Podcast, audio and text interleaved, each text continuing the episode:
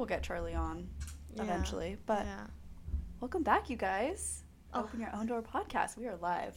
We are live with Yaya. Hi. yeah, yeah. Um, I just I want Charlie on it so bad. I know. We needed a, a mobile mic for him. we do. We need to just clip it to his collar. Yeah. Mic up, Charlie. Just get his input on really important subjects. Absolutely. hmm He would have very good insight. Yes. But I'm very excited to record this podcast episode. Um, last night after we recorded the one with Crystal, Yaya was here and I was like, "We need, we need you on the, the pod. you have some crazy stories." I do, yeah. Tattooing brings a lot. Yeah, yeah, Yeah. as- especially as a female. Oh, yeah. That's Yeah. like a whole different world. oh, it really is. Yeah. Put up with some crazy shit Yeah, for sure. Yeah. and you're so young, and you've eh, like experienced so much in such a short amount of time. Yeah. So I just think it'd be super fun to do super casual conversation, Yeah. talk about, introduce yourself, kind Yeah. of how you started in the tattoo world, what got you started, um, and we'll just go from there. Yeah. Just chit chat. Okay, I'm down. so, Yeah. yeah. Um. So yeah. Um. I'm Yaya. Um. My name's Ayana, but Yaya is just easier to go by Yeah. with tattooing and stuff. Um. It's so funny too. Sorry to interrupt you, Yeah. but I had never met anyone with the name Ayana before. Oh, really? And now my niece, her name's Ayana. Oh yeah. Yeah. Yeah. Yeah. I and think you so me that I- when you met. Yeah, Yeah. when I met you, I was like, I will never forget that name. Yeah, I know that's cool. I know. I never. I think I met one other person with the name Ayana, and Yeah. And we spelled. She spelled it differently than I did, but Okay. yeah. Um. But yeah, my mom threw in a U in there just to I love it. trip people up, but it's I fun. love it. Yeah. Um yeah, but yeah, yeah, it's just so much easier to say than especially like on an Instagram name and stuff, you Yeah. know. Um but yeah, my in kindergarten like people couldn't the kindergartners couldn't say my name, so they Yeah. just yeah, yeah, cuz it's just like easier to say. Yeah, it's cute. I love it. Thanks. So yeah, um I kind of started uh like or- I'm from Orange County, so Nice. just kind of grew up there. Yeah. Um, but yeah, I wasn't planning on being a tattoo artist. It was not like my goal or Really? anything. Not in the slightest at all. Oh. I don't know. I just like when you think of like tattoo artists, especially like female ones, I always think like badass, like, you know, just like traditional and they like just like kind of one of the boys, you know, like, Yeah. you know, kind of vibe, you know, and like, I don't know, I just not like that. I'm Yeah. very girly and like I like my flowers. I Mhm. like you know, like I'm not I mean, I guess like I can be kind of tomboyish, but for the most part I'm like yeah, I'm like no, I'm like I don't don't get me in the dirt. Like I want to like Yeah. sit in air conditioned Yes, like I like to be spoiled and pampered. I'm yeah. girl. Yeah. Oh, for sure. So I'm not at all like yeah, no. So I didn't really it was not in the radar at all, but I did I definitely was like very artistic. Like my parents are both photographers. Um, Really? Yeah, my That's mom's like a wedding photographer, or she That's was. amazing. Um, she taught my dad, and then my dad loved it. My mom didn't really love wedding photography. She kind of just did it to get her foot in the door for photography. But Yeah. my mom's a web designer, um, and and a graphic designer and, and a photographer. And then my hit her oh, up. sorry, yeah, and then my um, yeah, and then my dad just joined along as an assistant shooter and then he totally fell in love with it. And my dad's actually really good. He's won a lot of awards on like the knot and stuff like that for his wedding photography and a couple other magazines and stuff. Um Good for your dad. That's yeah awesome. yeah but he's like uh it's like his side business actually. It's not even his full-time gig but um so i definitely like knew i was gonna be artsy like Mhm. something in my industry. So i was actually going to um occ for film um Wow. yeah so i was gonna i wanted to be a film editor. Um i figured it's kind of close to photography. I i think i just the ptsd of like doing photo shoots every weekend with my parents for like test shoots and stuff i was like i'm never doing photography.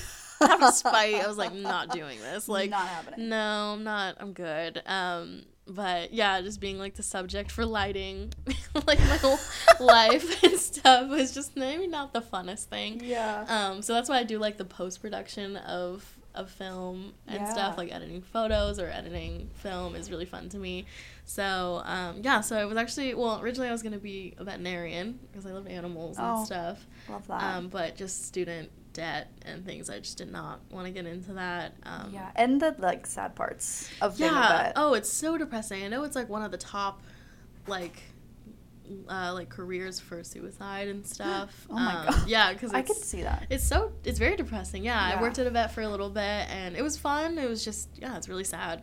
Yeah. Um, so yeah, I just I so I was gonna go in that career field. I knew it. Um, a lot of my family is also in the medical field, so thought maybe an EMT or, or some kind of like blood and guts doesn't really bother me. Yeah. I like horror, so I figured Why not? yeah, I'm like I think I can handle some trauma Yeah. a little bit. Yeah, like I can, I can hang. I can hang, yeah, yeah. I feel like I had a pretty mid mid life with not too much childhood trauma, so I think I can hang. Yeah. So I can take on a little bit, but um, yeah. So I, I you know, I kind of had those three fields in mind. Where I was like, okay, like I think I was like 18 or 19 at the time, so I was like, okay, either my mom was pretty very supportive. She was like, "Okay, whatever you want to do, like as long as you go for something, like Yeah. I'll, you know, help you with rent or whatever, stay at my place." And so I was like, "Okay, that really gave me an opportunity to like really pick what I wanted to do um, and had a passion for." And Yeah. so art was kind of not in the radar just because you know that being a fine artist or anything is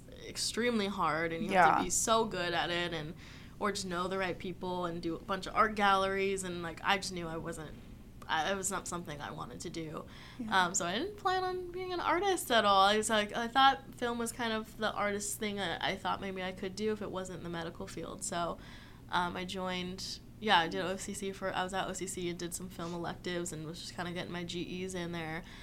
And um, it was actually my boyfriend at the time who was like and when mind you we had no tattoos. Like i had nothing going into being a tattoo artist oh so my god, you had no experience. yeah i didn't even i had I gotten one like a month before my apprenticeship just so i knew what it Right. was like Just to say I would have like- one. yeah and just to be like see i have something Yeah. um, but yeah, I didn't have anything going into it. And he was the one that was actually kind of suggesting that I should do it. Yeah. And I was like, I I mean, you know, I think most women who aren't like, you know, fully into that kind of environment, like, you know, it's like, no, it's like permanent, like it's scary, like I'm not sure what I want. Like Yeah. I was definitely in that mindset of like I'm 18, like I didn't even know what I wanted, you know, or anything.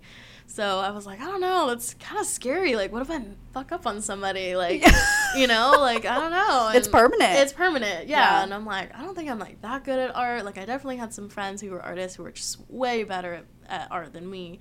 Um, so I only picked it up in like middle school, high school. So I, I did it on my free time. I didn't even do writing art classes. Like I did AP art, but it was more of like a you do whatever you want to do for two hours. It wasn't Right. like I learned anything. yeah. So I was like, I feel like I don't really know. Everything is just self taught. And um, yeah, and, and my boyfriend at the time was like, yeah, like you should try it. Like you're really good at like drawing and stuff. And I was like, eh, like I'm good. Like Yeah. that's just not my vibe. Um, and then it wasn't until like kind of honestly like Ink Master came out. Like Oh, it was yeah. like pretty, you know, it was getting really popular. And I wa- I watched it here and there. I never like was super into it, but it was really cool to see like the different styles that were coming out Yeah. and like the different like and how much actually like artistry that goes into it, like the composition and just like everything. I'm like, oh yeah, okay, I learned a lot Yeah. because it wasn't just tattooing. They would do those like flash challenges that had like, you know, make this out of sharpies or like make these out of you know like paper towels. Like they would just like do such cool things with like duct tape or whatever. Um, and yeah, it just showed me kind of how like yeah, art is pretty much the same. It's just different. It's just different medium, you know. Mhm. So. Um, so yeah, so once I kind of got into school, I realized honestly I didn't want to do film because I didn't want to drive to LA. oh yeah. I was just didn't I was you know Orange County is like an hour hour and a half away. Yeah. Um, so I'm like, eh, like do I either want to commute or I gotta live in LA? And I was not really feeling it to be honest. Um, and so I kind of uh, put off looking at internships there because I uh, the ones that were in Orange County were all real estate film, and that's Oh, not okay. really fun. Yeah. yeah. Um, Like just shooting content for for like open houses, open houses. and Oh, stuff. yeah, and it's yeah. like, eh, it's not really what I want to do. yeah. Um, so yeah, so then I got into um, so I was like looking into vet schools and like to be a vet tech or something or a veterinarian, and it was just so expensive. Like I think the salary for a veterinarian is like thirty six grand. It's like a year. It's like Oh so low. It's like basically minimum wage, and uh, and the but the schooling for two years um, was like almost forty grand. So it was like not even worth it. Yeah. So um, yeah, so I kind of was like, you know what, like fuck it, like I'll try it, and and you know it was kind of nice because it was like, well, if I learn it, um, no one can really take that away from you. You know, I can Yeah. always pick it up if I ever you know got another job or whatever. I can always do it on the side or like totally. pretty much remote if I just have the equipment for it or whatever. So I kind of just went for it and um and yeah, like I just uh, I just called a bunch of different shops and stuff and um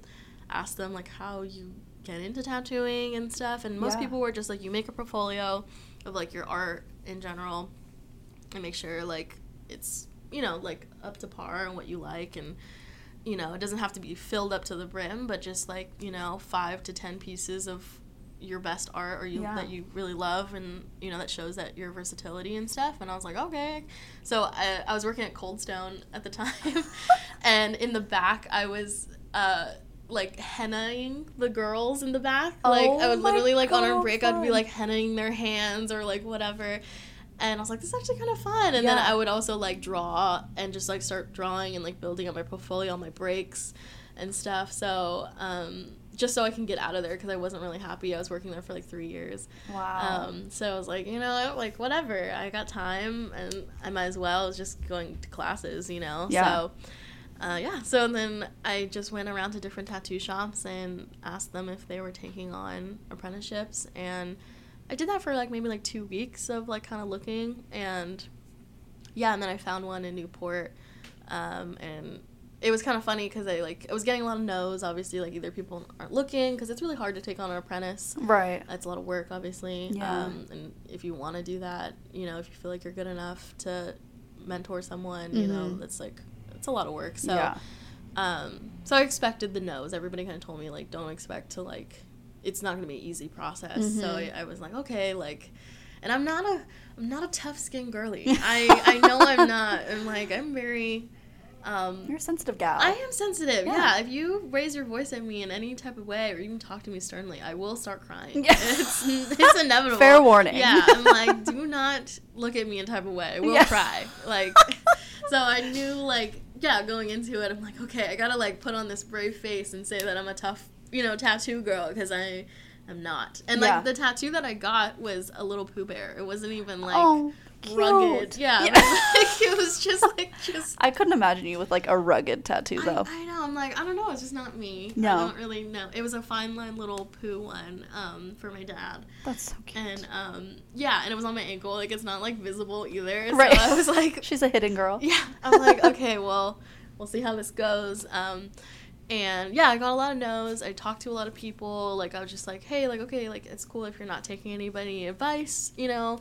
Um, and of course, you run into such jerks and assholes Yes. who either don't want you in the industry because you're a female or just in general, like, don't want you in.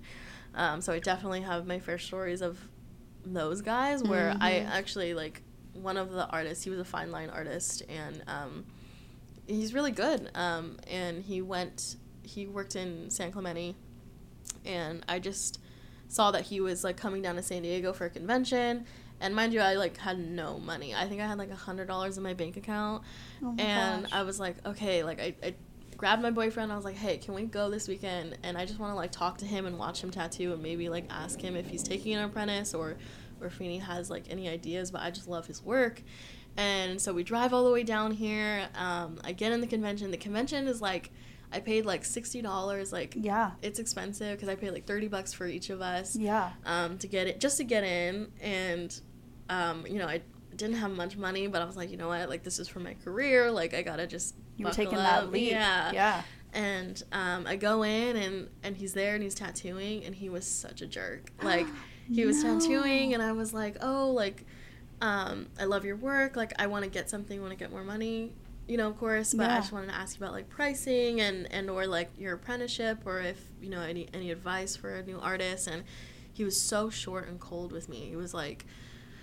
uh, he was like kind of like in be- break breaking, like he was breaking from his tattoo that he was doing. He was like, well, like my minimum's three hundred, and like you know we can do whatever in that hour span, but it's three hundred dollars. And I was like, oh okay, like that's cool, like no worries. And Yeah. um, he's like, yeah, uh, you know, and I was like, oh, like, what did you do, or like, how how do you become an apprentice, or like, and things like that. And he's like, you just like make a portfolio and like, you know, or you just like get tattooed by a certain person, like artist, and see if they like you enough to like hire you on as an apprentice. And I was Right. like, okay, yeah, that's cool. Um, and, and yeah, um, Do you guys have an appointment? Hi, yeah. Yeah, with who? Crystal? Yeah, for Julie. Oh, perfect. Oh, no, you're good. good. Um, but yeah, and then um, he was just like really short, and then he was like, "Yeah, that's what I did," and I was like, uh, or he was like, "That's what you do," and I was like, "Oh, okay, cool." Like, So he was a for sure gatekeeper. yeah, Did I think not wanna so. help out, He wasn't very nice. It's funny because I know people who work with him now, and they they actually say he's super sweet, but I don't know, maybe Maybe you caught him on a bad day. but then when I like I messaged him later on and I was like, "Hey, like um I was going to ask like what how did you get your apprenticeship or something?" And he's like, "I think I told you enough, like good luck."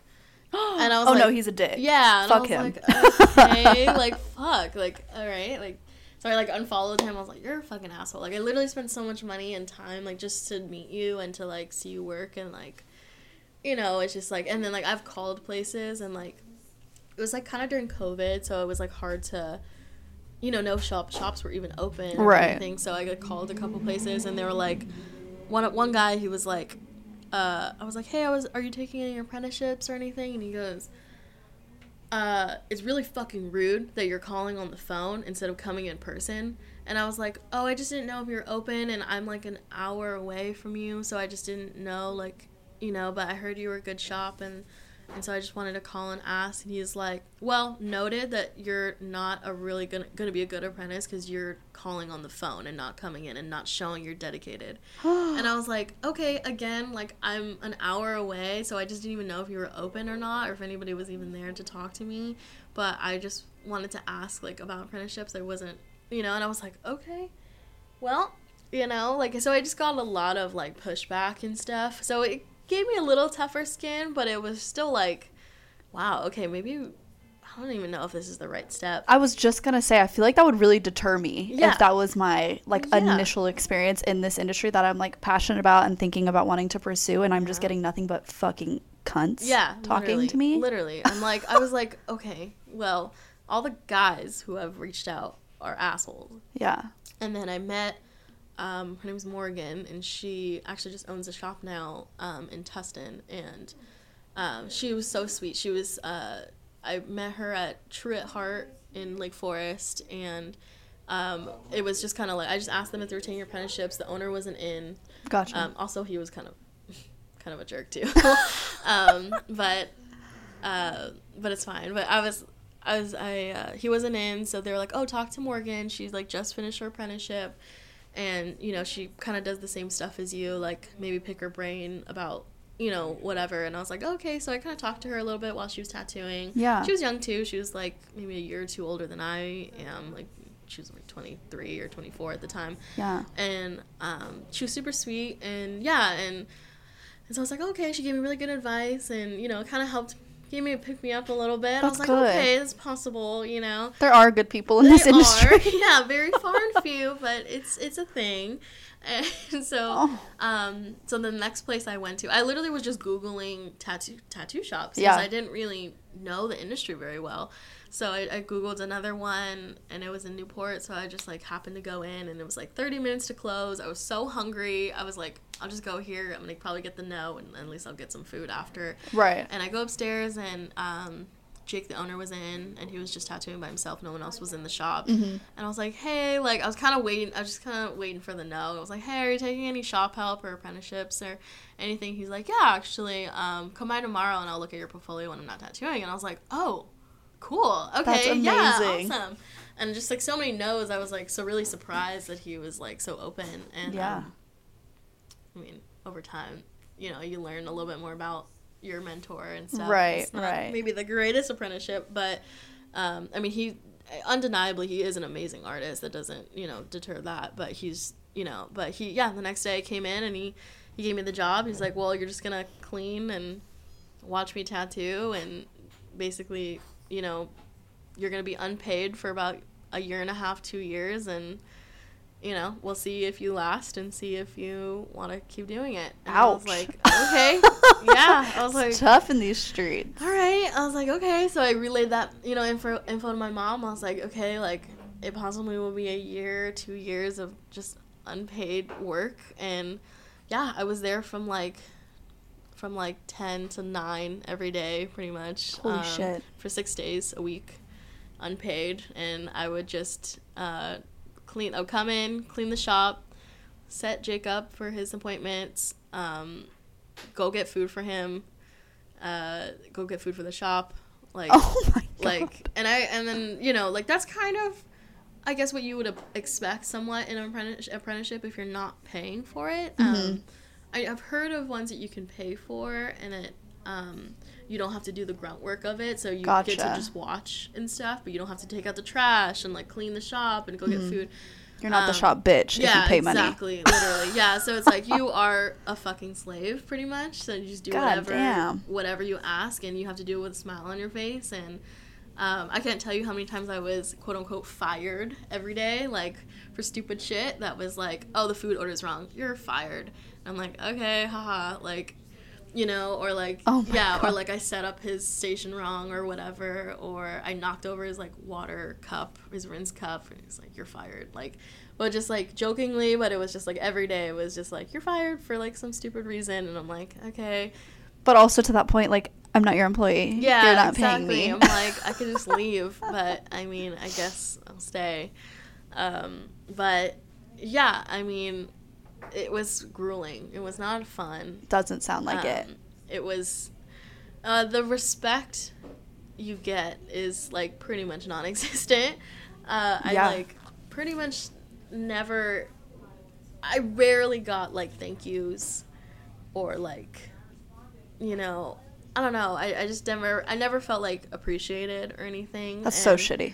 yeah, it's like it's Such a shitty So it was a mind fuck for like two years and just like knowing your self worth is like, okay, do you? And I I understand their point of like, okay, well, are you dedicated enough to like stay and be like a bitch and like put up with it for a really great job, and you know, I guess you, you can kind of relay it in as like an assistant job where you are someone's bitch and then possibly they can promote you. So it's that same, but it's it's so different because it's unregulated.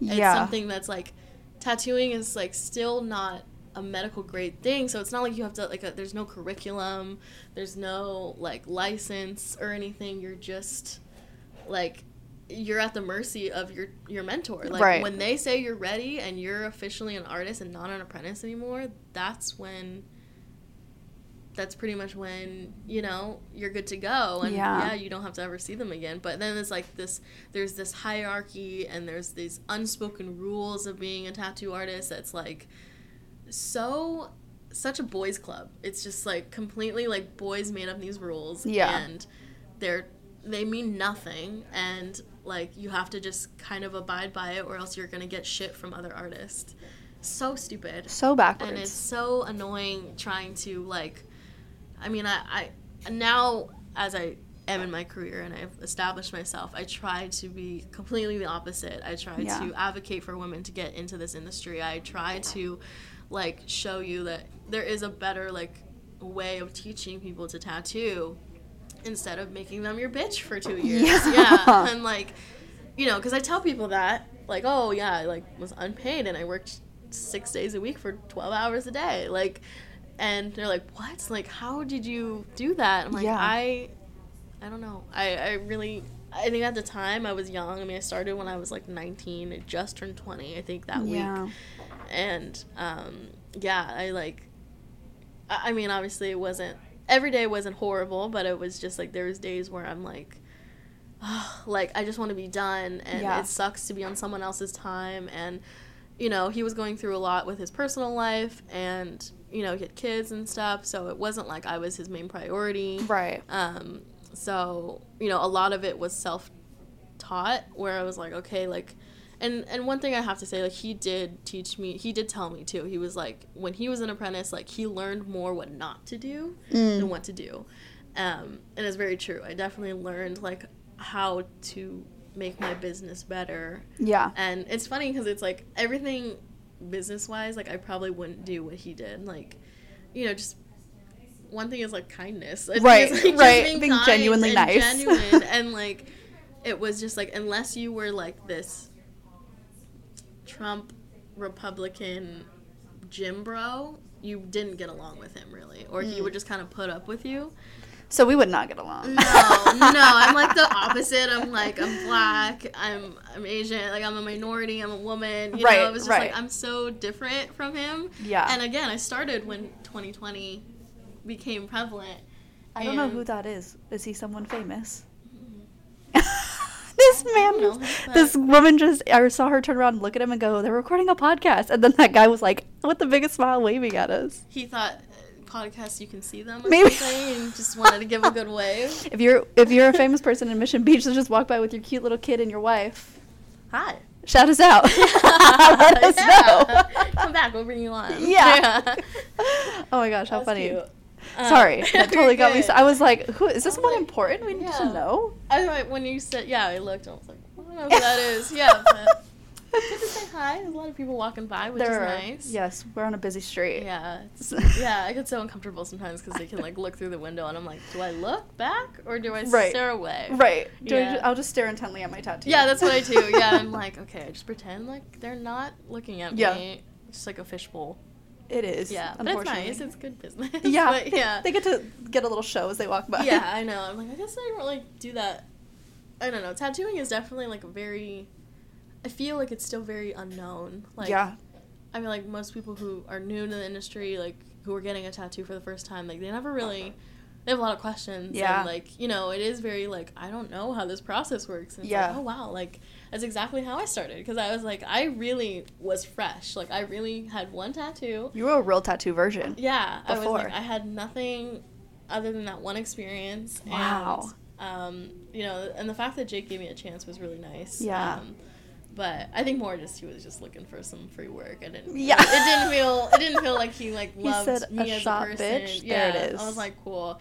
And I know it's like kind of dumb, but Cool. like even like my ex was like, he was like, "Do you ever feel like it's because you're black, like he gets like a little slave?" And I was like, "Jesus, I mean, maybe I don't know, like he gets like, to that's feel a little fucking morbid, Yeah, but I, possibly. mean, poss- I wouldn't put it past him. oh my Uh, god. yeah. That's not funny. Yeah, not no, but laughing. it's still like okay, like may, I wouldn't put it past him. Like he Right. definitely like he definitely said some really misogynistic or Mhm. somewhat racist shit, and uh, it was just very like oh shit, all right, like the shit you learn about people. And you know what's scary is like yeah, I'll hear some racist ass shit come out of people's mouths or Yeah. like they'll like they'll do something where I'm like that's really fucking racist. yeah. And they don't even know. No, they're like they are, are so about? oblivious to the fact that that was racist. Yeah, It's and pretty it's like- terrifying. Yeah, and they think that like they're genuinely like good people, and I'm like, do you not realize like that's not okay to Not say okay. or yeah and it was just like yeah and it was hard because like the shop name on his instagram was or like the name on his instagram instagram was his shop the shop name Oh yeah. so anything he post people assumed that like we were all a part of it yeah. and it wasn't the case like you know so um so it was kind of hard to like when especially during covid like the mask mandates like technically we're supposed to be closed but we're not like that kind of thing like yeah. you know and, and orange county obviously is like way more um you know especially in the beach areas are very more republican which is like whatever but um you know at the time they had like anti-mask rallies and uh like white lives matter rallies Jesus like Christ. things like that where it was just like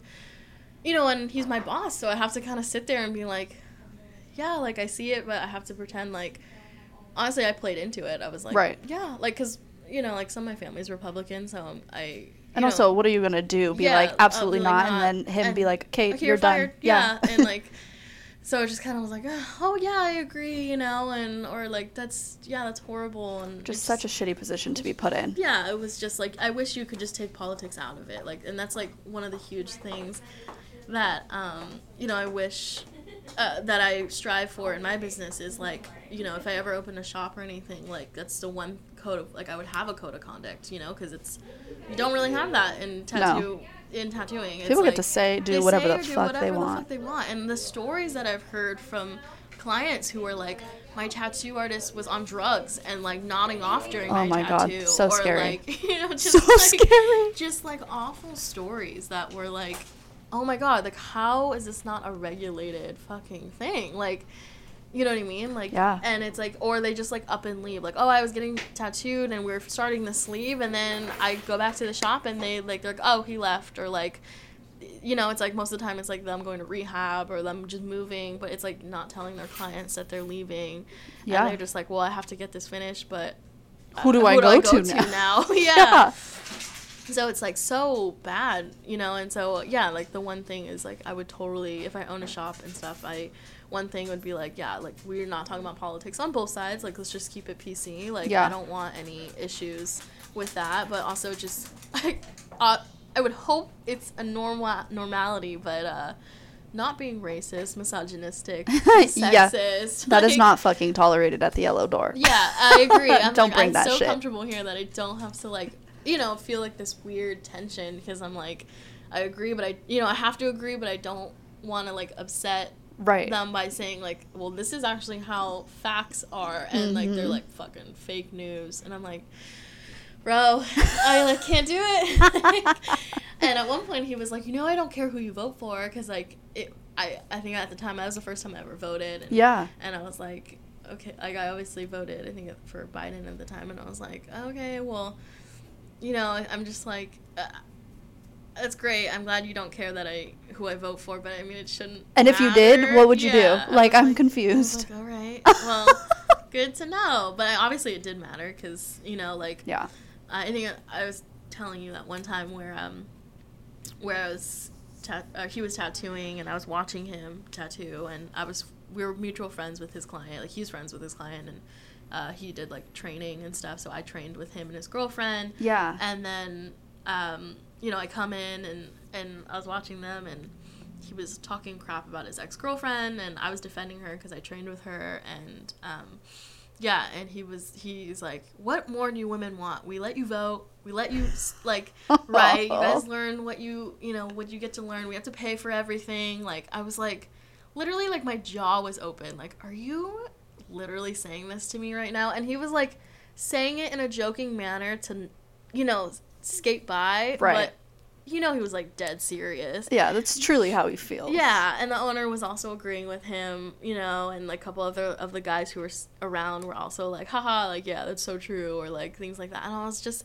and he goes like, oh, you're probably, I'm probably like, you're punching me in the face right now, huh? And I was like, yeah, that was just, I can't believe you just said that, but um, whatever. And I just had to like entertain it and play along and just be like, all right, well, I'm gonna go clean the back or something, like Jeez. you know i'm like that's just and it was and it, and i didn't know the level of abuse that i was kind of enduring Yeah. either Very high levels. yeah i was like oh okay like it's just guys being guys and you really do hear that like locker room talk and like and it's funny enough it's it's a christian shop yeah hmm. like the fact that it. Don't was think like Jesus would be very happy. I know, and it's like you justify it that way, you know. And I'm a Christian as well, but I mean to hear what these guys were saying sometimes, and I'm like, and you consider yourself a Christian, you consider yourself like a genuinely good person, and you are saying like awful things. And there was at one time there was um there was like a tanning salon underneath. We're on the second store, Mhm. second floor, and there was a tanning salon next door and the, the owner she was really nice she was kind of like this oc housewife kind of lady Yeah. um, but there was a guy uh, he was gay he worked there and um, he would always kind of sit in the front by the door the window and when i would walk upstairs i would say i just waved to him or something we never really talked too much other than hi hello Yeah. but he was he was nice, you know. Um, and then one day he came up for our flash event, and I was like, "Oh hey, like I never, you know, I, I didn't see you for a while." And he's like, "Oh, I stopped working there," and and stuff. We started just talking, and, and I was like, "Well, it's good to see you. Like, let me know which one you want um, off the flash, and I'll I'll direct you to." Uh, like what artist to go to Yeah. and like as soon as I like stop talking to him, I, I look over at my mentor and he makes this like face of like, wow, like okay, you're really talking to him, like What? out of like disgust, like because he was like very femme for being gay, you Right. know, and I was like, I kind of just look at him like, what did I do? Like, Right, what- what like, was wrong about I that? I can't have a conversation with a person, like, but he would just looked at me like, okay, yeah, nice, like, don't put me in that direction, and he like kind of referred to him like that, like just kind of like, he's like super gay. I'm like, yeah, that, and yeah, cool. or just like he just like, oh, it's like, eh, like it's just too much, and I was just like, all right, For like, you, yeah. I'm like, that's, people think you're too much. yeah, I'm like that's just great, dude. Like I don't know who you think you're entertaining here, like. You know, so he just like gave me the space of basically like don't send him my direction. Like, you know, so I gave him to a different artist to get tattooed by because I was just like, all right. But the fact that he like thought I would entertain that, like, yeah, like I'm gonna agree with you on that. It was just like, and just little things like that. I didn't realize like how bad it was until I started. I moved down to San Diego Yeah. recently, and then um, and yeah, and then I started working guest spotting at this shop of mainly girls, and and they're all really super sweet. But Yeah. yeah, I would kind of tell them stories like this, and they're like, "Are you okay?" like, right. Like, do you? We need. We need a therapy session. yeah, literally, like they're like, um, that's not normal, because I would do stuff for for my mentor as well that wasn't even part of my apprenticeship. Right. Has nothing to do with you learning to be a tattoo yeah, artist. Yeah, like I I helped him paint rooms. I uh, like took his car to the dealership.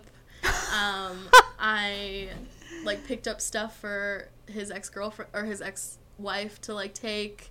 Like I went to his house a couple times to like, yeah, like I remember he was like putting stuff out for her to take, like a washing a washing machine and stuff. So I had to like drive the other coworker's truck to like his house to like take her stuff, you know, like things like that. oh my god. Um, like yeah, like just like doing like flooring or like cabinet work, um, and just like things that totally didn't Did not, make any sense. Any, like or would like drop his kid like kids like lunch off at their school, or like pick up like go to his sister's house and like pick up their car seats.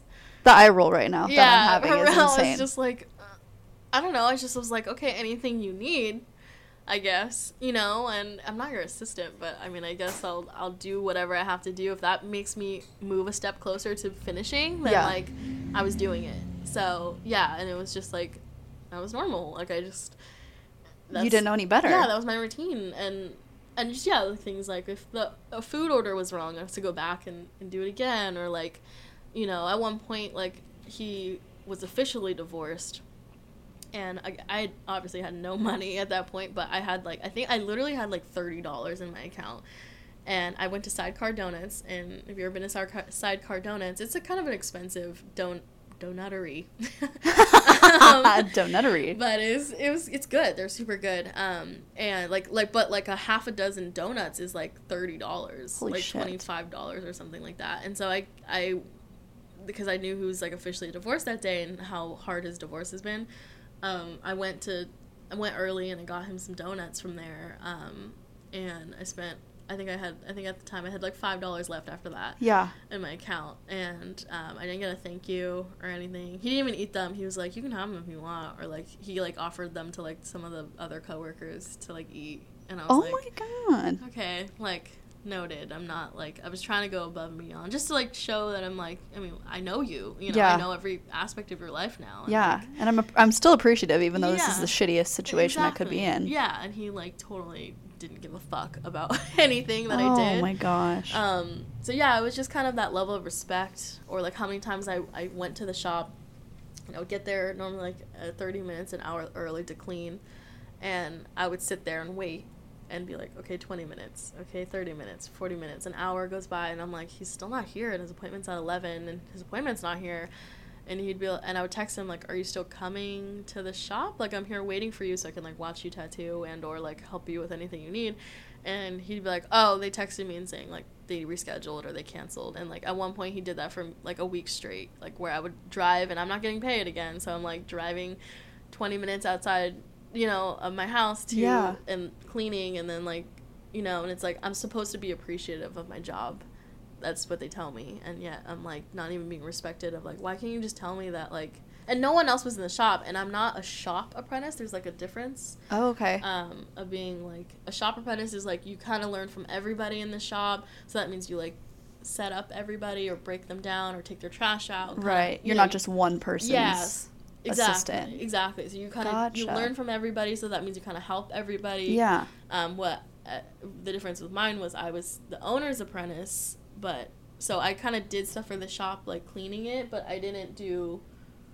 I didn't learn from everybody else. I learned Yeah. a little bit, obviously, but I wasn't like if they wanted me to take their trash out or like clean their station or whatever, they're supposed to tip me Right. Right. Right. and like stuff like that and um and yeah so i just like I, you know i didn't really find any level of like appreciation for like the things that i would do for the shop or like spend my own money Yeah. and like certain things like you know a certain like and i remember like for my birthday um he he he he's like can you go in the car and, and get get what's in the car and, I'll, and his car and i was like yeah sure so i like went down and and I was, there was a like a longer mop and like a swiffer almost Uh-huh. um, and like a new broom or something he's like happy birthday and like Shut the fuck yeah up. Yeah, like he's he's like that's what i you know that's what i got Oh so I was like God. you know so i was like cool thanks you know and so yeah like just the clean and stuff and and it sucked because even after all of that um, he hired a new apprentice after i was officially done Yeah. uh, and i kind of helped because he kind of started while i was ending like in the last month Mm-hmm. and so I kind of taught him like what I did on the daily or whatever, and um, and then like a few months after I was done, like or not even like couple a couple months ago before I left, the apprentice came in and he's a guy, whatever. He's like a lot like the owner, so they Mm. get along a lot better. yeah. Um, but he goes like, uh, he I don't know how the subject came up, but he he was like, oh um, yeah, like I didn't really want to tell you like, you know whatever, and I was like, just tell me, or I'm I'm assuming you're kind of just telling me I was a bad apprentice like, when Uh-huh. I was apprentice. He's like, The guy you apprenticed for. yeah, Okay, yeah. So the the apprentice is telling me this, and he's Oh, like, okay. He's like, oh, yeah. Jake said you weren't like a great apprentice, and like, I, he's like, I learned what more not to do when he would point stuff out that you weren't cleaning or whatever, and I was like, cool, man. Like, I wasn't made to be someone's bitch. Is that what you're telling me? Like, Have you seen my work? yeah. Have you seen how I tattooed? Because that's what matters right now. yeah, it was just like, and you're an apprentice and you're telling me this. You know what I mean? Like, and I think again, it was like because I was the youngest at the shop, Mm-hmm.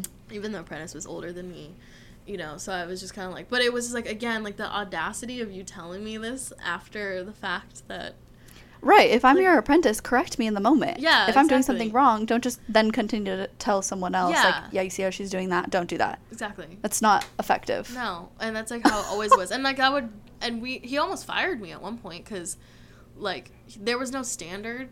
You know, it was like I was really his. And it's funny because Morgan, the one that I had met on a whim, was actually his apprentice.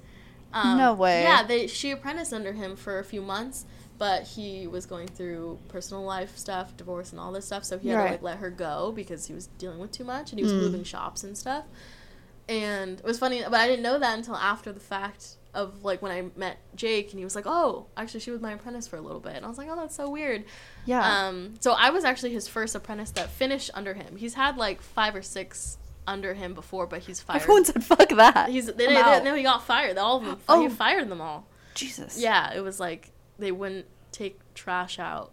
And then like one of them wasn't cleaning. And then he said like one day he like came in and he grabbed the trash can like everything in the trash and dumped it on his station and was like you're fired. Clean it up and you're fired. And like left. And he's like get out. Oh my god. yeah, and like it was just like yeah like or like when i think another one he said that he would when jake wasn't in the shop the other artist saw that he this apprentice was like tattooing but he wasn't like supposed to tattoo um but if he was supposed to tattoo it was supposed to be like small minimal stuff. And he was doing like he was the other artists saying were saying that he was doing like portraits and stuff like that. Oh, he wasn't supposed to do so he fired him for that. And like just other a bunch of other dumb reasons. One of them like just like up and stopped coming like disappeared and i guess he said that he found out later that he got in trouble for tattooing like outside of it underage girls oh my god. and like got deported or something Yeah. Oh shit. And then funny enough, he actually came back to the shop like when I was working there. And he was like, "Oh, that was the apprentice that like disappeared on me." oh and he was God. asking for a job like when he came and stuff. And he's like, "Yeah, man, sorry, we're full here, but like good luck to you." But he literally like dropped off the face of the earth, and it was just because he like probably got arrested. I think he said or something, um, or deported. Um, one of the two. He didn't know what happened to him. What an experience. Yeah, so I was the first apprentice he had technically that finished. So I feel like the standard he didn't really know like Yeah. what he wanted and like yeah, because it was a it was a studio. It wasn't necessarily like a, a shop shop you would kind of assume like on the street. Right. So um so all the artists were on rent. So that's different than being on commission. Mhm. So um yeah, when you're on rent, you're normally like you pay a certain price every month and you can come and go as you please. It's Yeah. normally people who are booked out longer so they don't have to like you know, rely on the walk-ins where Right. as commission you're like totally reliant on the walk-ins most of the time and you t- give a cut to the shop Yeah. every time. So because everybody was on rent, and at the time it was just me, him, and another artist. There wasn't anybody else. So oh, okay. it was like it a if- very intimate shop. yeah. So the other two stations were empty for a majority of the time I was there. Um, so it was like, it was like okay, well if Jake's not in, and if Sal's not in, then is there any point for me to be here? Right. because I'll clean the shop in like 30 minutes, but like there's no point in me sitting here, and it's not like we get walk-ins or anything. Yeah. People just call the shop if they wanted anything. Um, and it was during COVID, so it's not like people were really like people were wanting tattoos, but they would just call the shop and ask because Yeah. everybody was closed. Yeah. Um, so I was like, so do you want me to stay and sit at the shop, or do you want me to go home and draw? Like I can do both. And he'd just be like, yeah, I mean, like you can do whatever you want to do. And it was just like so like loose that I was like, Mm. all right, well, It's not much direction. yeah. I'm like, so do you want me there or not? Yeah. You know what I mean? And it was like, well, you do whatever you want. Like, I don't mind if you go home. And I was like, all right, okay, then I'll go home Yeah. you know so um so there was a couple times where i you know like left early or whatever because um at the time he was like yeah that's fine like go work out with that trainer like will or whatever because it was his friend too and i was like okay it's just on wednesdays can i leave a little bit early so i left at like seven instead of like nine Oh, okay. but i'd still set him up and stuff. I just wouldn't break him down that night. And he's like i don't care. And i was like all right. And then one day i did that and then the next day um, he was actually supposed to tattoo me. Uh huh. and he i was i texted him i got there early. I was like hey set you up. Like i set you up this. Is that okay? Didn't respond to me. And then i was like hey like i'm gonna go to 7-eleven get you something. Do you want anything? Never responded to me. And then like an hour goes by after like my appointment time with him. And i was like are you okay? Like i just want to make sure you're good like Yeah. you're not here yet. And then like literally the whole day i was like texting him. He like never texted me back. I called him he didn't call me back.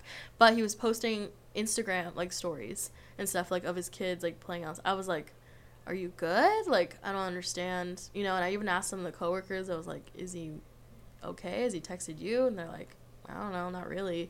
And i was like okay. And then like literally like two days goes by and i even texted his like girlfriend at the time. I was like "I- i- is he, is he okay? Like i just want to make sure he's good. Like i see that he's posting but i just want to make sure like did i do something or whatever? Right. and then like the next day i got like this long text about how um how i don't need an apprentice and you could be here if you want to be here but i'm not going to force you to do anything. And like basically like calling me out for like not being there and like not being dedicated enough and i was like my anxiety was so high i was literally like gonna throw up because i was like fuck like i'm fired like after a year and a half like of work like i'm just gonna be fired like that because i went i left early one day like Jesus, that's terrifying because of all the free work you've done yeah it's so like such long. a waste of time you know and i was literally like I, I was with my mom and i was like jake hasn't texted me and i was talking about it and then i got the text and I'm, oh my god, like, I was like literally shaking, and I was like, "Holy shit, holy shit!" Okay, like he has an appointment today at three,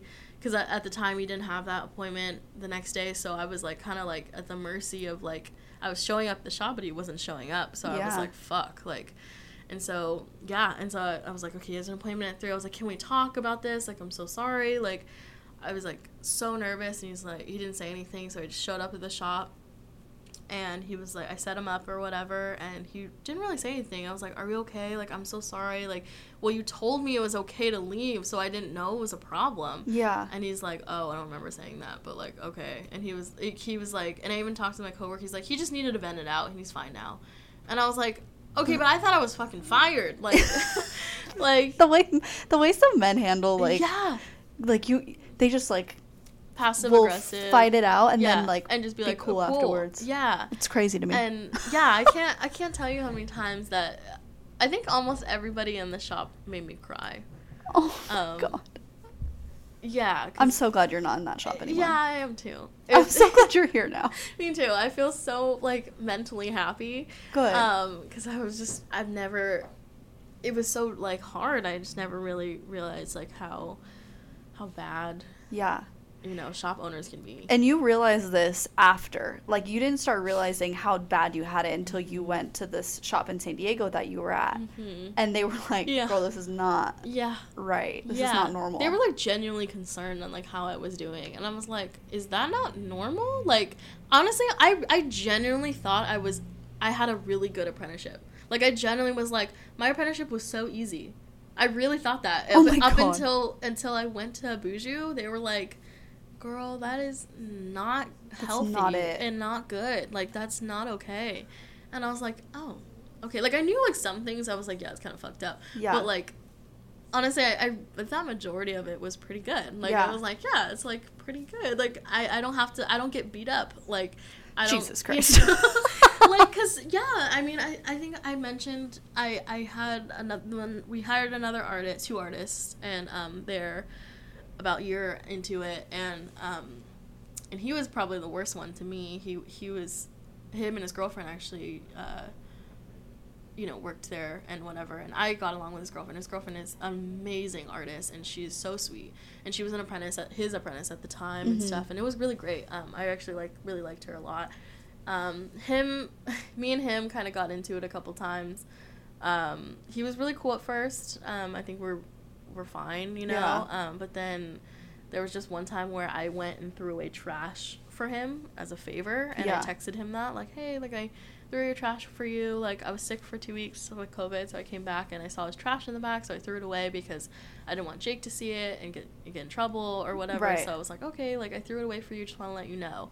And then he's like, are you coming in the shop today? And I was like, um, yeah. And then he like came. He waited till like everybody left, and he like ripped me a new one basically. And I was like, he was like, that was so disrespectful. Like, you're lucky that you know you have such an easy apprenticeship. I used to get beat up if I didn't clean up after people, and like I used to get held down to get tattooed. And I was like, okay, well, like so you're mad at me the fact that I don't get physically abused, Assaulted. Yeah, I was like for absolutely no reason. okay like and you know at first i was in the conversation i was kind of scoffing because i was like dude like i did you a favor and you're yelling at me for this and Yeah. you're not you're not anything you're not my mentor you're Right. not my boss at Right. all like i was doing you a favor and so i was kind of scoffing at him he's like so you're disrespectful like this and that i was like no like i didn't have to do any of that stuff for you but i just did it because i thought we were friends Yeah. and like it totally like and so i started crying if you're gonna yell at me i'm gonna cry Right. and he was just Sensitive like girlies over yeah, here.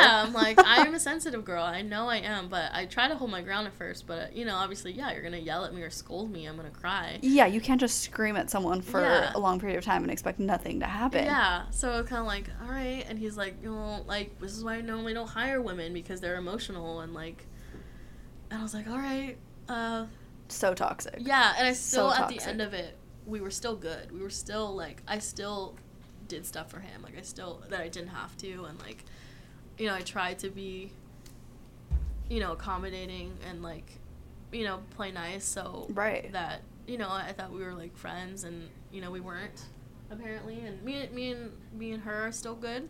That's good. But um, yeah, uh, towards the end of it, like like he we hadn't talked in like a year.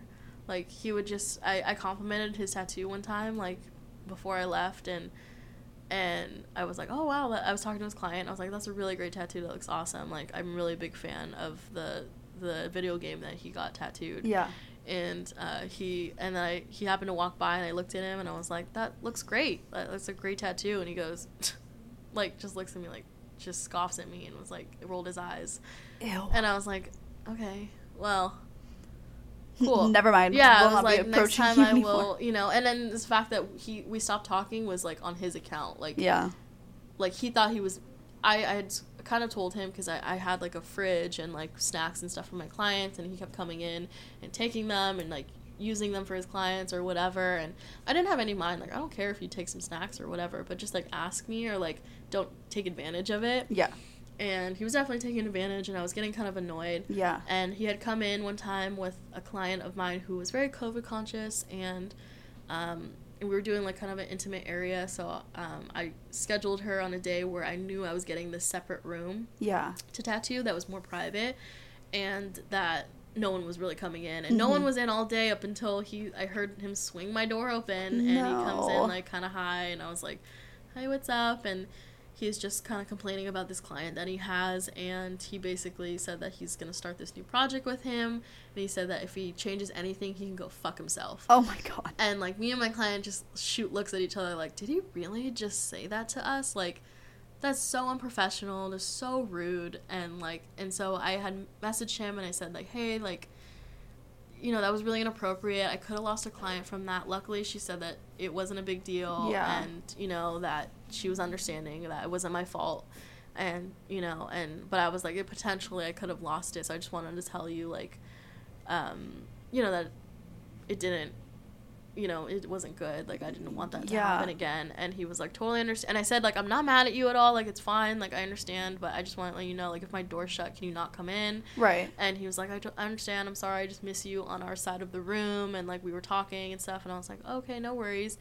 Um and then from there he stopped talking to me. I don't know what happened. So weird. um and then i i had mess i had asked his girlfriend i said what's wrong? Like i don't understand like why you stopped talking to me and not that it was a bad to me it was a bad thing because he you know he reamed me out a couple times. Like he said things like you're only booked out because you're a woman and like shit like that to me. So it was just Yeah. like it wasn't like a great friendship. It was more like i put up with him so we had coworkers to hang out with. But um yeah it was and he would also like demean his girlfriend sometimes like in front of my clients and their clients like you know just saying things and like kind of belittling her in front of her and she's so sweet and like kind that you know I know she sees it but it was it was really uncomfortable Yeah. so I was glad I got the little private room but um but yeah uh, there was just it, there was a lot of things where I was like I'm not mad at the fact that he's not talking to me but Right. but I asked her, and she's like, "Oh, she think he thinks that you're mad at him." And I was like, "I'm not mad at him. He can talk to me." And she's like, "You should talk to him." I was like, "No, No. he can talk to me. Uh, he's a grown up. He's like 35 years old. He, Yeah. he can fucking figure it out." Yeah. And uh, yeah, and so we didn't talk for like a year. So it was just like one coworker I didn't talk to at all, and he completely ignored me. I was cool with his girlfriend, and that was about it. And then, you know, I met my mentor, and he was cool. And then I had one other coworker who was actually cool with, and I liked him a lot. And other than that, like, I really, I didn't really try to get along with any. Like, I tried, but it was like at that point, it was just like the passive aggressiveness of the guys there, and like the misogyny that they kind of had um, was a little bit annoying. And, Yeah. You know, I was I was ready to get out. I knew I wasn't gonna stay long. Um, I feel like I did my year, year and a half after my apprenticeship. I was like, all right, I showed you that I can be in your shop, and Yeah. I dedicated. You know, the time that you dedicate to me is repaid. Like We're we're even. we're even. like I don't have to. Yeah, exactly. I was like, I'm done. Yeah. And so, yeah, I had some friends and some clients from San Diego, and I was like, this is, you know, what, fuck it. Like I'll just move. And my mom had just moved to Houston. wow. So I was like, you know what? Like maybe it's just new beginnings. Let's just try it out. Yeah. And so yeah, so in April I moved down here and kind of started over and you know, found you through an Instagram ad actually. Yeah. Um, Love those Instagram yeah, ads. they totally work. and I was like, you know what? I think I need to do this. Like I need my own space. Yeah. Um, I had guest spotted at the Boujou um, in what is that? You know, uh, Hillcrest. in Okay. Hillcrest Okay. um, and and yeah, and they were great. Yeah. but it just wasn't something. It was a little too crowded. There was about eight or nine artists there. Right. There was about six or seven stations, so I had to share a station. Yeah, because you were just guest at first, Yeah, right? it was kind Mm. of like a working interview, basically. Oh, okay, Yeah, nice. I guest spotted, but technically it was like to see if I liked it enough to get hired on, or if they liked me enough to get hired on, which was a great tester. Yeah, that's a good idea. Um, yeah, very well, but it was just kind of a little. It just was a little too cramped for me. Yeah. But everybody was so sweet. I love the owner Brianna. Like she's been such an advocate for me. Like That's honestly, amazing. like I have.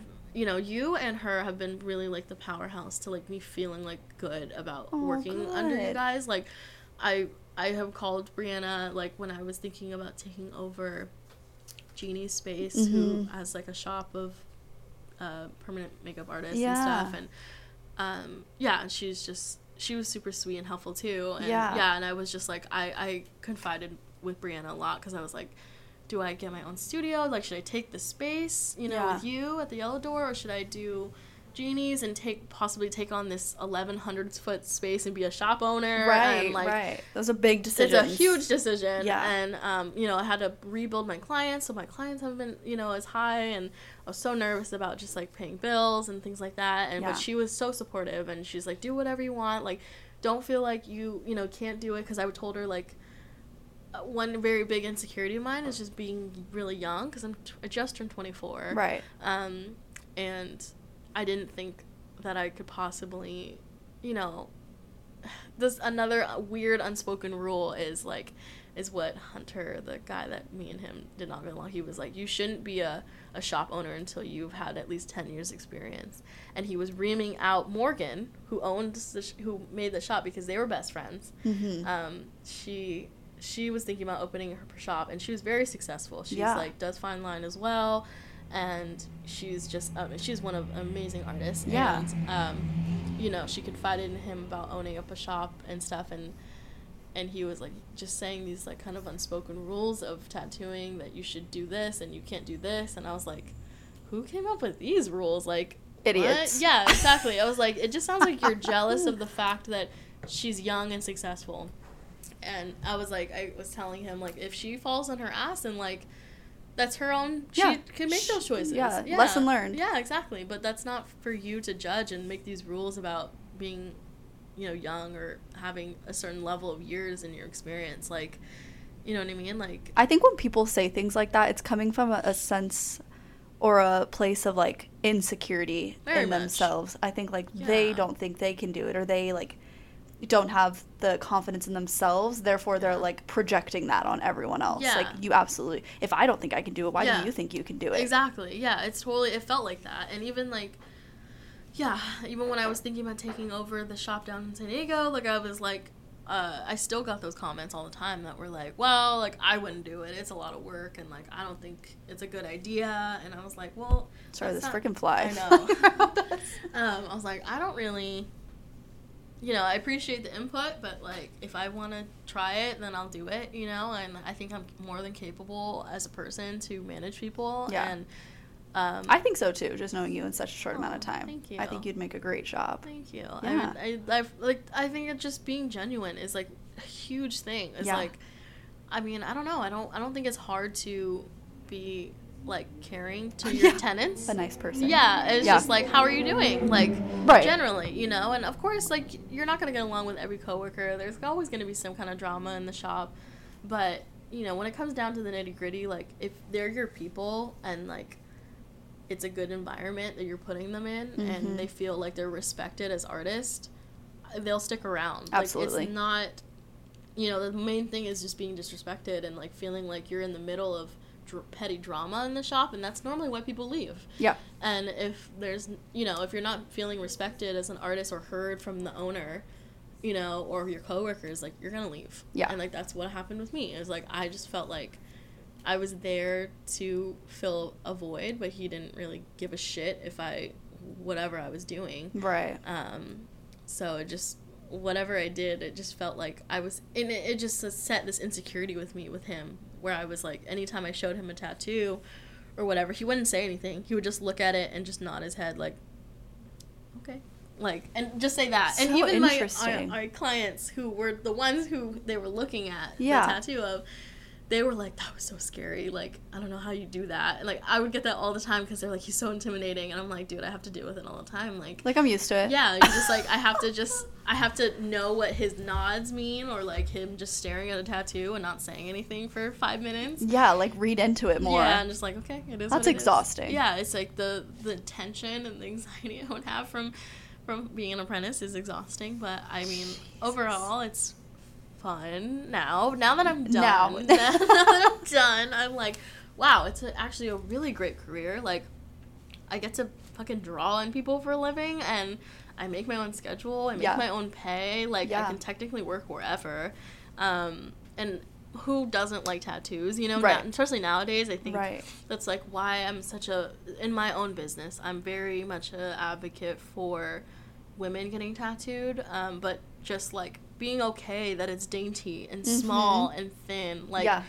it's just the the stereotype of like I understand like they say bold will hold and whatever, but you know sometimes it's not the aesthetic that you're going for. Right. And it's also up to the client. Like, the, if the client's paying this money and they want something that you're telling them is going to fade in six weeks, Yeah. then let them get it and come back and pay you more money. Exactly. Yeah, I'm like if that's what they want, but you know, like having that decision on their own is why people come back to me, honestly. Is like I really tried to push this like I am not offended if you want to change or you know, do anything, say anything about your tattoo. Like this is still going on you permanently. Of of course it's gonna hurt my feelings a little bit, like you know, when I spend a lot of time drawing this for you, but I mean, it's still the level of trust. And I've, I rarely ever, I think maybe like one or two times in my whole career, I've had someone completely change the design.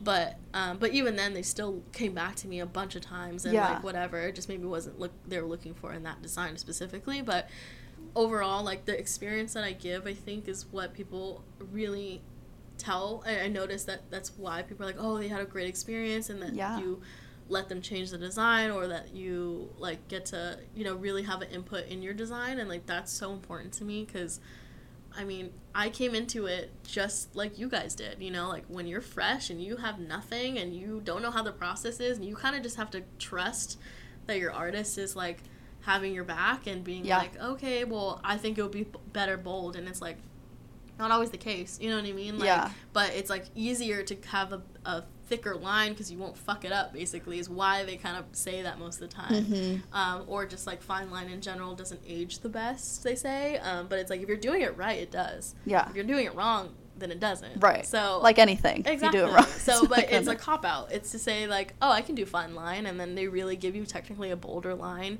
and then their clients come to me and they're like, I asked for this thinner, and they told me that it would be thin, and then he started tattooing it, and it's thick. It's thick, and it's not Yeah. what I wanted. And Yeah. It's like, oh my god, that's so frustrating because you're supposed to trust these people. That's going on to you permanently. It's like going to a surgeon and being like, yeah, I want my boobs this size and whatever, and they're like, yeah, yeah, and then you wake up with like double D's, you know? Right. You're like, uh, I wanted a full B. yeah, exactly. Yeah, I'm like, it's just it's that same level of trust. You're supposed to trust this person with something that's going on you for the rest of your life. Yeah.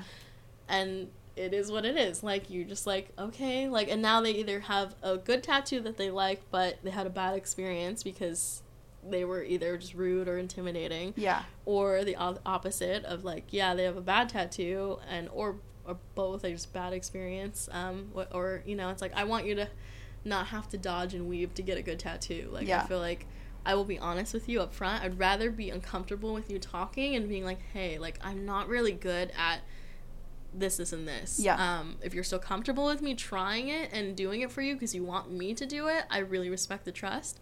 I'll try my best. Yeah. Um, but or sometimes I have to deny them and just be like, hey, like I really don't do these. I'm not very good at color or whatever, and like I'd rather you get a good tattoo from someone else and that who's gonna like be excited about tattooing you than Yes. me being like, mm, I think that transparency takes you far it does. because then they will want to come to you for something else that you said you really love doing Yeah. and that you can, you know, successfully deliver to this client Exactly. and they're going to be absolutely over the moon about it. Yeah, I definitely have seen that a lot of like, oh, okay, well, I understand. Yeah. you know and I, i've never had any pushback on me denying any and it's pretty rare that i deny any any Right. forms from clients but it, it is like it is still a thing where i want to make sure that you know i can feel like i can successfully give you a good tattoo Yeah. but i'm not offended if you want to go to any other person or I, I most of the time what happens when i do deny you know their email or whatever Yeah.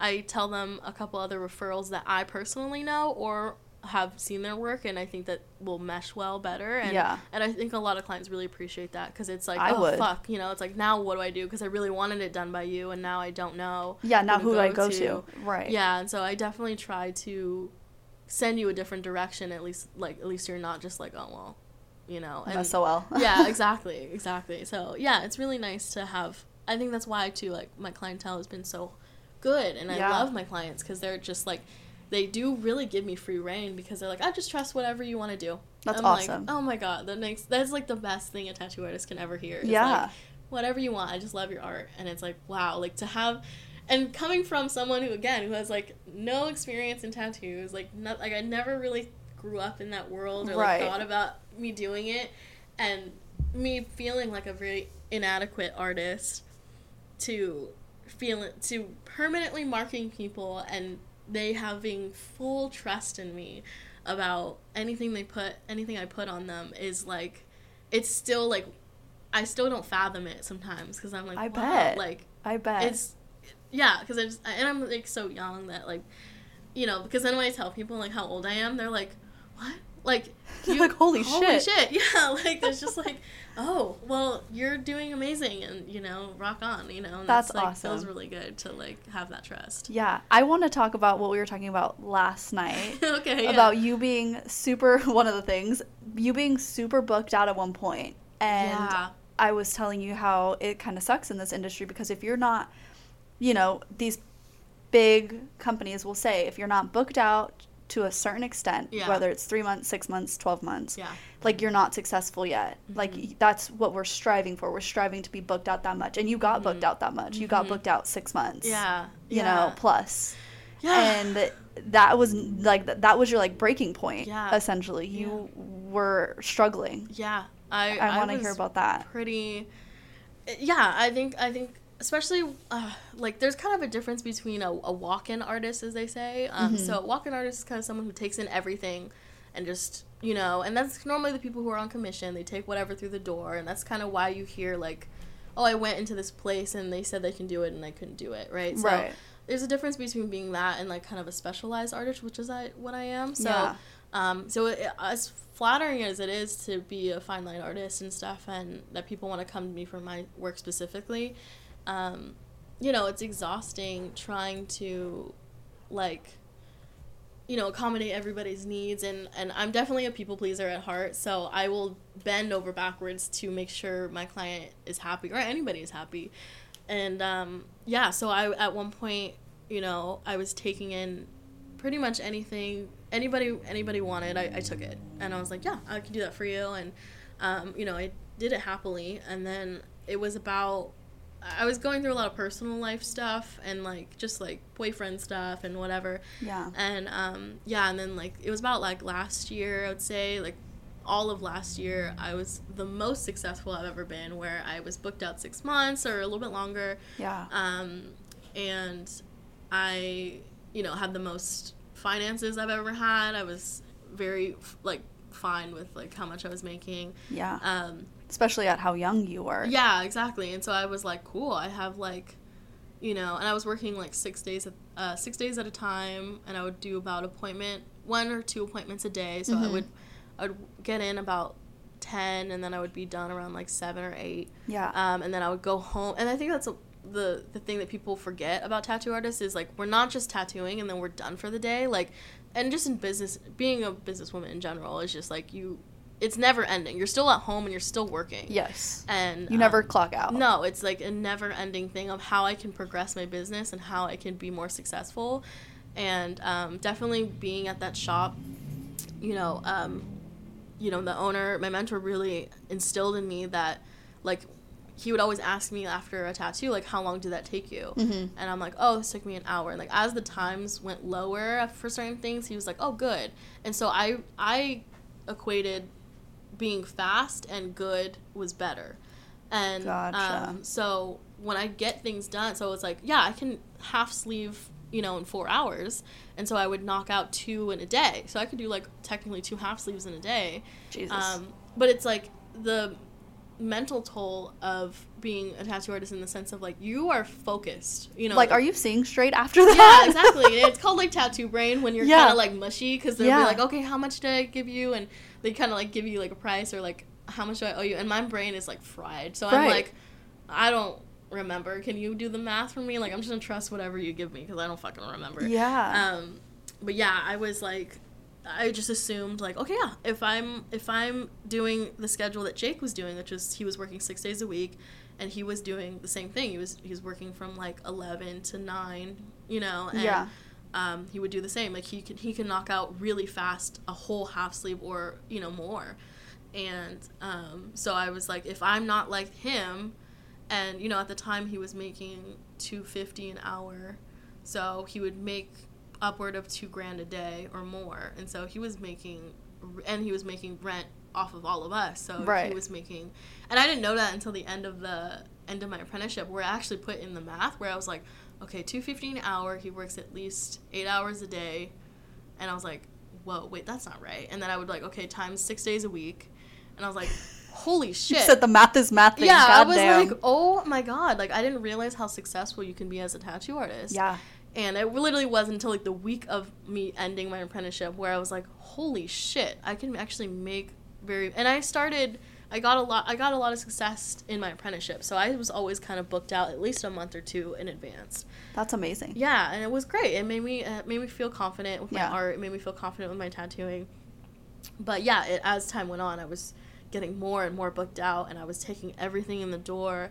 And because I was just dealing with so much personal life stuff, but also it was really just work. Um, I was coming into work, and I would literally sit in the parking lot right before my tattoo, and I would sob uncontrollably. Like I would just be like, I fucking hate this. I want to die. Like I can't do this anymore. Like I just I I was so burnt out and I was literally like a year out of my apprenticeship. Like it's Oh so it was really just my first year of being a tattoo artist and I was already like even though I was the most successful technically quote unquote, Right.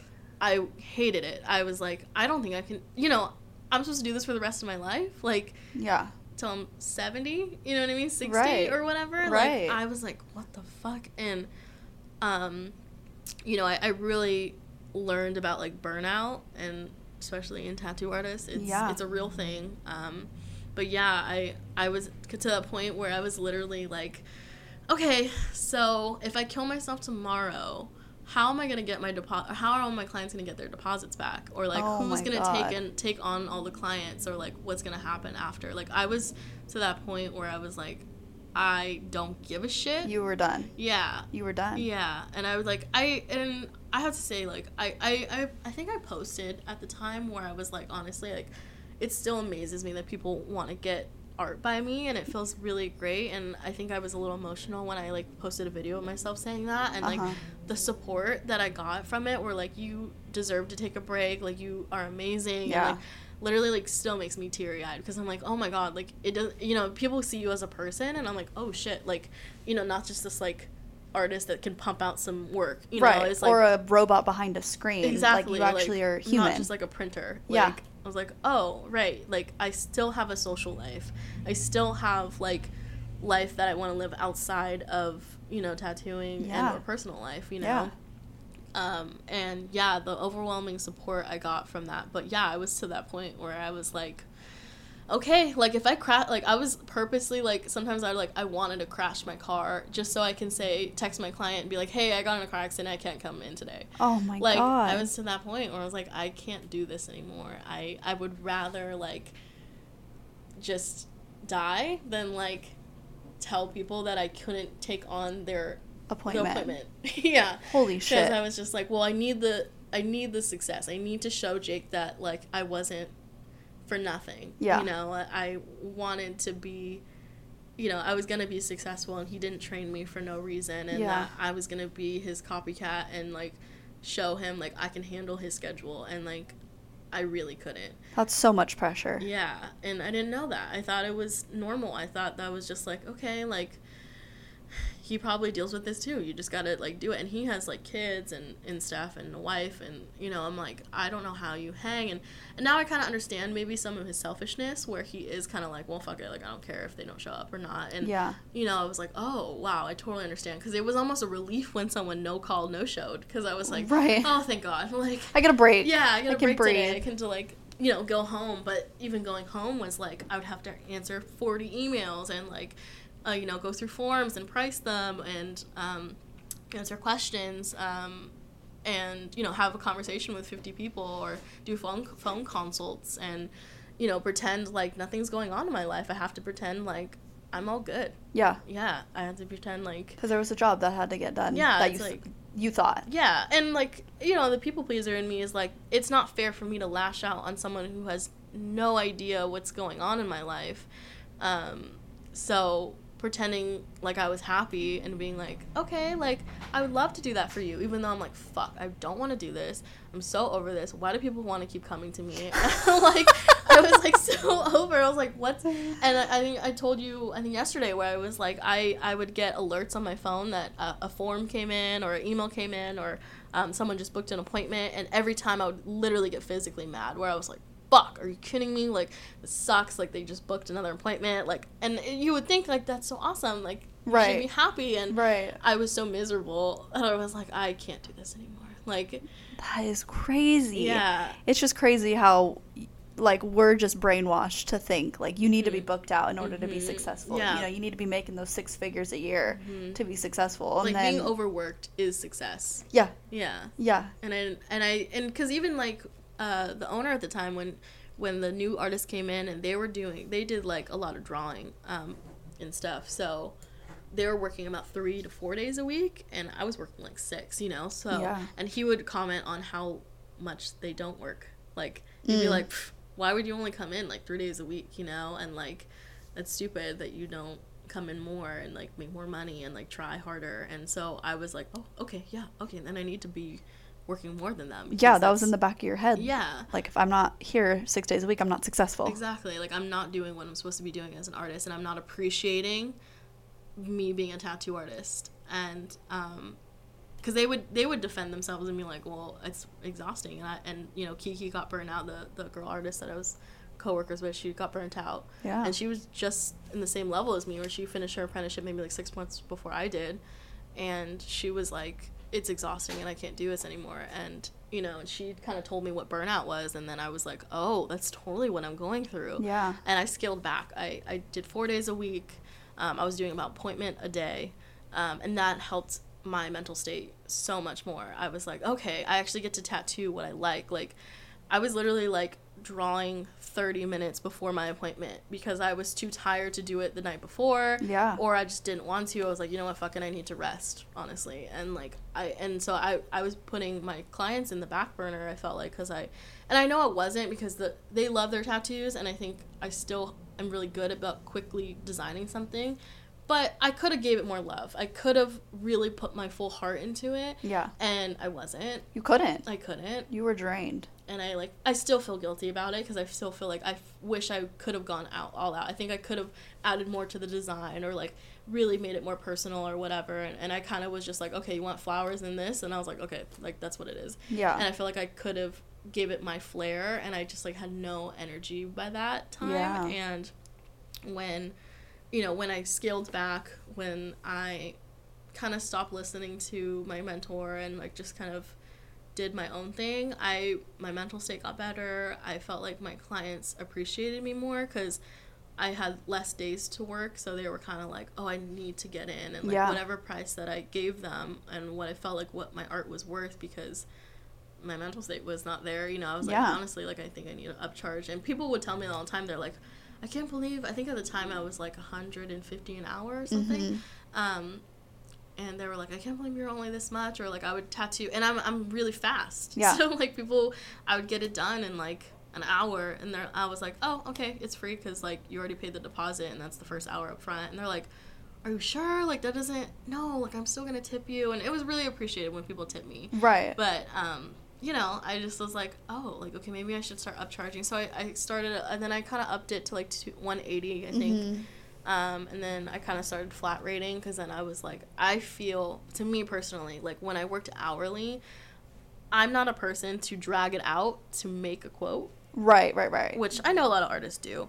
Um, but I was also felt like I was rushing on purpose because I didn't want to take long because Jake would see that I was taking too long, and he commented on the other girl who was taking a really long time to tattoo Yeah. um, her tattoos. But it's like her tattoos were amazing, like it was worth it. it was worth the wait, you know, worth sitting there for six hours, you know, or whatever, and it was worth her, the price that she was paying. Yeah. But um, I was like, well, yeah, I'm not gonna, I'm not gonna do that because I'm gonna get my shit done, you know. And it Yeah. was like, why would I do that? Like, why wouldn't you take your time and do that? Because I guess spotted at another tattoo shop called the Ivy Room, and all the girls and guys there are so sweet, and they all mostly do fine line and stuff, and they really. It made me feel really accepted there, and that was the first time I was outside of my own shop. Yeah. And um, Paige and, and Scott, the owners, and, and Alex, they all do like fine line and, and stuff. And they really like made me feel comfortable and taught me like it's okay to slow down. Like, cause even when I tattooed and I would show them or something, they're like, it looks really good, but like I would slow down. And I was like, why? Like, for what? Yeah. because I, I thought it was a compliment when people were like you're so fast you Right. know and and so I was like wait okay and I started slowing down in my tattoos and like really taking my time building those like you know blends and stuff and making sure that it was like up to my standard Yeah. and um and I, I just felt like my my business grew a lot better because it was just like I the the tattoos I was putting into I was like caring for a lot more That's and I awesome. was designing stuff where I was like, oh, this would be cooler if I like did this and this and um, and yeah, so they kind of taught me like it's okay to slow down, and I was like, oh, okay, that's great. And, Yeah. and so I, that was like kind of the last few months I was at the old shop, and I was like, okay, I'm gonna like slow down. I'm not gonna care what anybody says, and yeah, and it just like really progressed my art because I was like, oh, like this is how it's supposed to be when you tattoo. Like it shouldn't matter how fast you are, but like people would compliment my owner on being fast. So Yeah. I was like, because then I would be like, you know, like when they ask for a quote and be like, how much for like a sleeve from like your shoulder to your elbow Mhm. all the way like wrapping around, he'd be like five hour, four or five hours, Wow. and like that's how much he did both my arms, and like he's really fast, and he did he did do it really quickly. But now looking back, I'm like, oh, it's because he was rushing, and I can see like when he doesn't rush versus when he rushes, Yeah. it doesn't look the same quality. And so yeah, so now I'm still fast at tattooing, which I think is just comes with what I was doing. yeah. But um, it also comes with confidence. I think it's the confidence I have now. I'm like, I can slow down, and I do slow down, but I'm still pretty quick for for being a tattoo artist. So, That's awesome. Yeah, it just feels really good. But yeah, during that time, I was, yeah, quote unquote successful, but I wanted to die.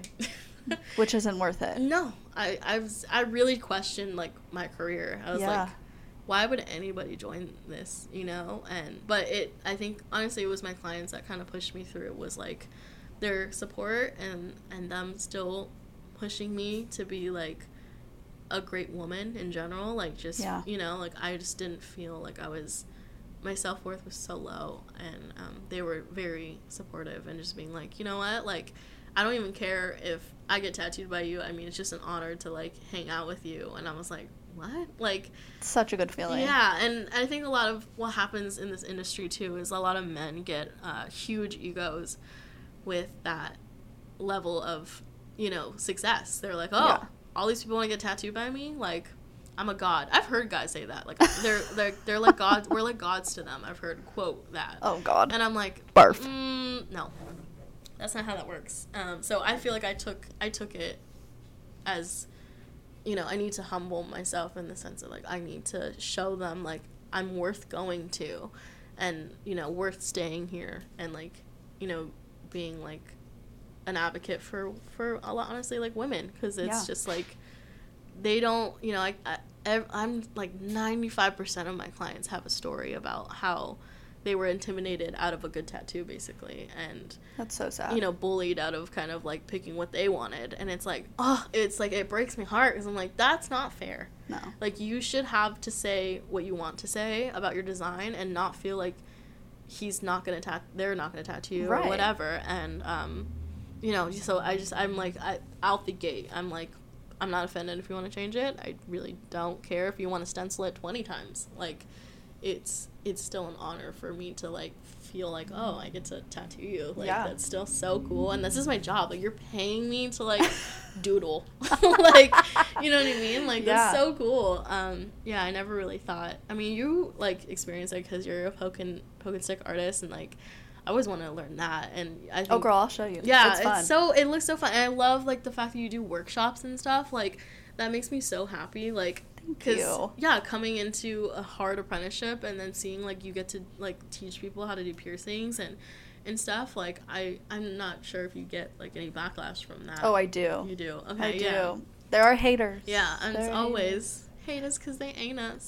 they sure do. Um, but yeah, it's like I mean it, the industry's changed a lot in the past ten years in general. But Yes. um, you know, I think they need to really evaluate how we're actually teaching people to tattoo Yeah. um, or just pierce in just in our industry because it's like I, I don't I've never heard anybody have a healthy apprenticeship honestly I, Yeah, I it's think pretty sad. one of my friends honestly had one but even then it like it to the extent the shop was shitty to her Mm. after her mentor left had moved like I went to high school with her and she you know, she's an amazing artist and she's an amazing person and she yeah and she was like her shop was treating treating her shitty That's so after sad. and like literally like packed moved all her shit in the bathroom like after she was like oh okay i'm gonna leave and like she came back to the shop or something and like all her shit was like stored in the bathroom oh my god. yeah and it was just like You know what makes me mad? That just reminded me is like when there's other female business owners Yeah. who do this. yes yeah no, there's i'm not equating this to just male and female things no, it just reminded me because like a similar situation happened when. I left where I was trained, and it was so toxic and like so uncomfortable. And I'm like, it's crazy that women support women, Yeah. you know, quote unquote is what Yeah. you're saying, but, But it's so not not, really. what you're practicing. Yeah, it's that like weird hierarchy thing that we have in this industry. Is like you're supposed to respect me because I'm your whatever, and it's like no, like this is still a service industry job. Like this is no different than being a masseuse or Mhm. you know an esthetician. Like this is still like I'm creating a service for a client, and you're still an owner of a a, bo- a shop. Yeah. It's not it shouldn't be like this weird like I don't know. It's like they get a leg up from from feeling like they're better than you. Yeah, Yeah. it catches up. Yeah. It does. It always does. It goes around. It It comes around. does. Yeah. I'm like those jobs never last. They the the toxicity definitely always yes. shows eventually. Absolutely. End up taking your clients with you when you leave and then they go under or whatever, but it's nice. It's I mean not nice, but like it's it shows like that's when like I if I own a shop or in just my own business alone, like being genuine has taken me a long way Yeah. because it's it's weird, but it's far and few. Yeah. Like, it's really hard to find people who actually care about, you know, the job that you're doing. It's really tough. And it's hard. It's and it's not an easy job. It's still still very difficult. Yeah. But um, you know, I hired help. I have an assistant. That's amazing. Um, yeah, and she's been great. She answers like my emails and, and handles my social media, and that's been a huge mental, you know, late weight lifted off Yeah. me. And um, yeah, I think that's been helpful. And then now I can really just focus on my art, yeah. and that's been like I would suggest that to any artist is like if you can afford it or if you can find help, like, you know, and you. I think that's what would snowball is like you focusing on your art is what kind of brings people to you, but Mhm. yeah, when you start to get that success, like, I, for me personally, I didn't know what to do with it. So Yeah. that's why I think I struggled so much. But you know, if I thought about getting an assistant, I but it was you know also the self worth. It was like I didn't think I was worthy of getting an assistant because I was like I was only a year into it, and it was like, you know, like I can't get an assistant. Like I would get scoffed at because I'm like. So new. Yeah, you shouldn't be. Quote, unquote. Yeah, exactly. It's like again, it's this weird time thing where they're like, well, you should do this at five years or ten years, and it's like, well, why? Like, Pish posh with these markers. exactly. These I'm like, time this has markers. nothing to do with this anymore. Like, yeah, and I think social media has brought a huge push in this industry uh, of like self care for tattoo artists. Yeah. Um, and just like why we do certain things. Like, you know, I definitely get questioned why I don't send out my drawings before the tattoo Mm-hmm. appointments and stuff and i'm like honestly like it's because i've had clients like take my drawing that i make for them or make for other people Mhm. and use it for you know go to a different artist for Right. a cheaper version and they make it crappier Right. and, you know it's like my name's on that art but now someone else is stealing it and i don't and i by no means like don't think that like pinterest tattoos or like whatever stealing stuff like it's inevitable. Like before Pinterest, it was you know tattoo magazines and like art and stuff. Like you would just take you know like the flash that you see on those walls that people used to pick out Yeah. in traditional shops. It's the same thing as doing it on Pinterest. Yeah. You know, it's just a little easier. and so by no means I really don't think that it's like stealing. Like obviously, if you verbatim like take someone else's art and has their name on it, then okay, yeah. Right. But um, using them as references and stuff, like I don't think that's stealing or anything. Um, but it's still like you know, it's still an industry where art it's art, so everybody's gonna take inspiration from a lot of things and stuff. But Yeah. yeah, just like again, like the self worth is like I'm not drawing this by references that I can just think about in my head. Like I'm not a good artist, and like I still struggle with that because I still don't feel like I'm that great of an artist because I can't like pull references in my head. Like how do you draw an elephant? And I'm like not supposed to look at photography or like other tattoos or other drawings because I'm like, well, it's a Pinterest thing and I don't want to like steal oh yeah. yeah, and that's a hard that's a hard like line to draw because it's like what is stealing and what is not. Right. But I'm so sorry. Oh no, you're totally fine. Didn't silence her. no, you're good. Um. Okay, I guess I can't. Hopefully, I don't get any more texts. No, um.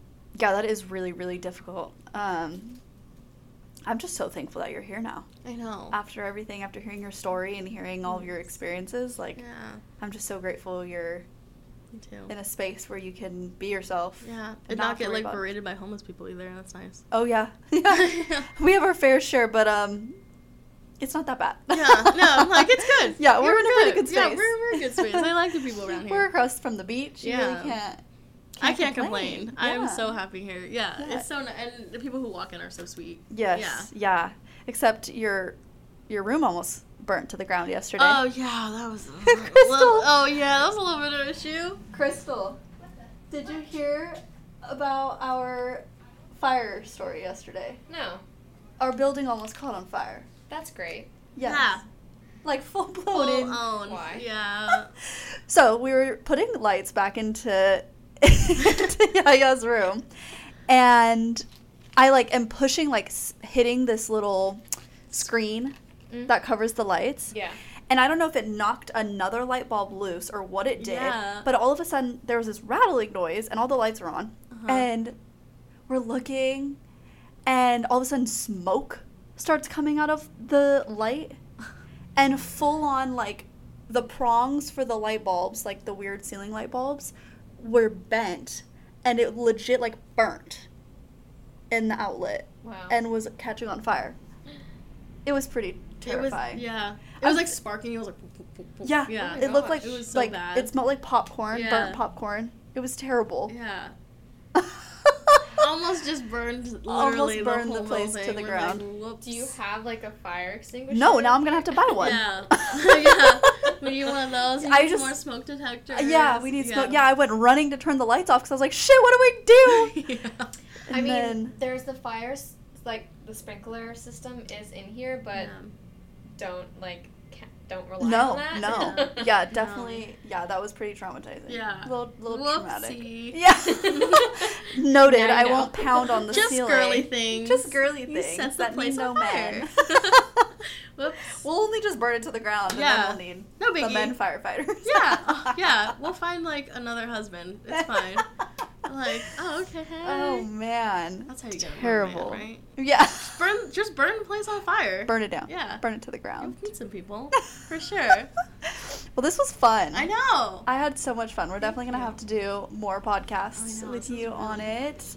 Um, hopefully, we can do one in the future of you opening your own space. Dude, that I would be would love- yeah, in I the future, I know, I know you're gonna do it.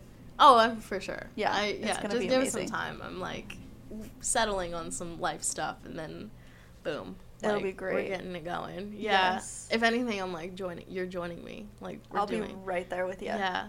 Like open the the coffee part in the front, and I'll I'll do the tattoo part in the back. I'm there. Yeah. You'll run the tattoos. Yeah. I'll run the front. Yes. This type of vibe. Yeah. I'm down. It'll be a vibe. Yeah. be on the Businesswoman. lookout, you guys. Hashtag awesome.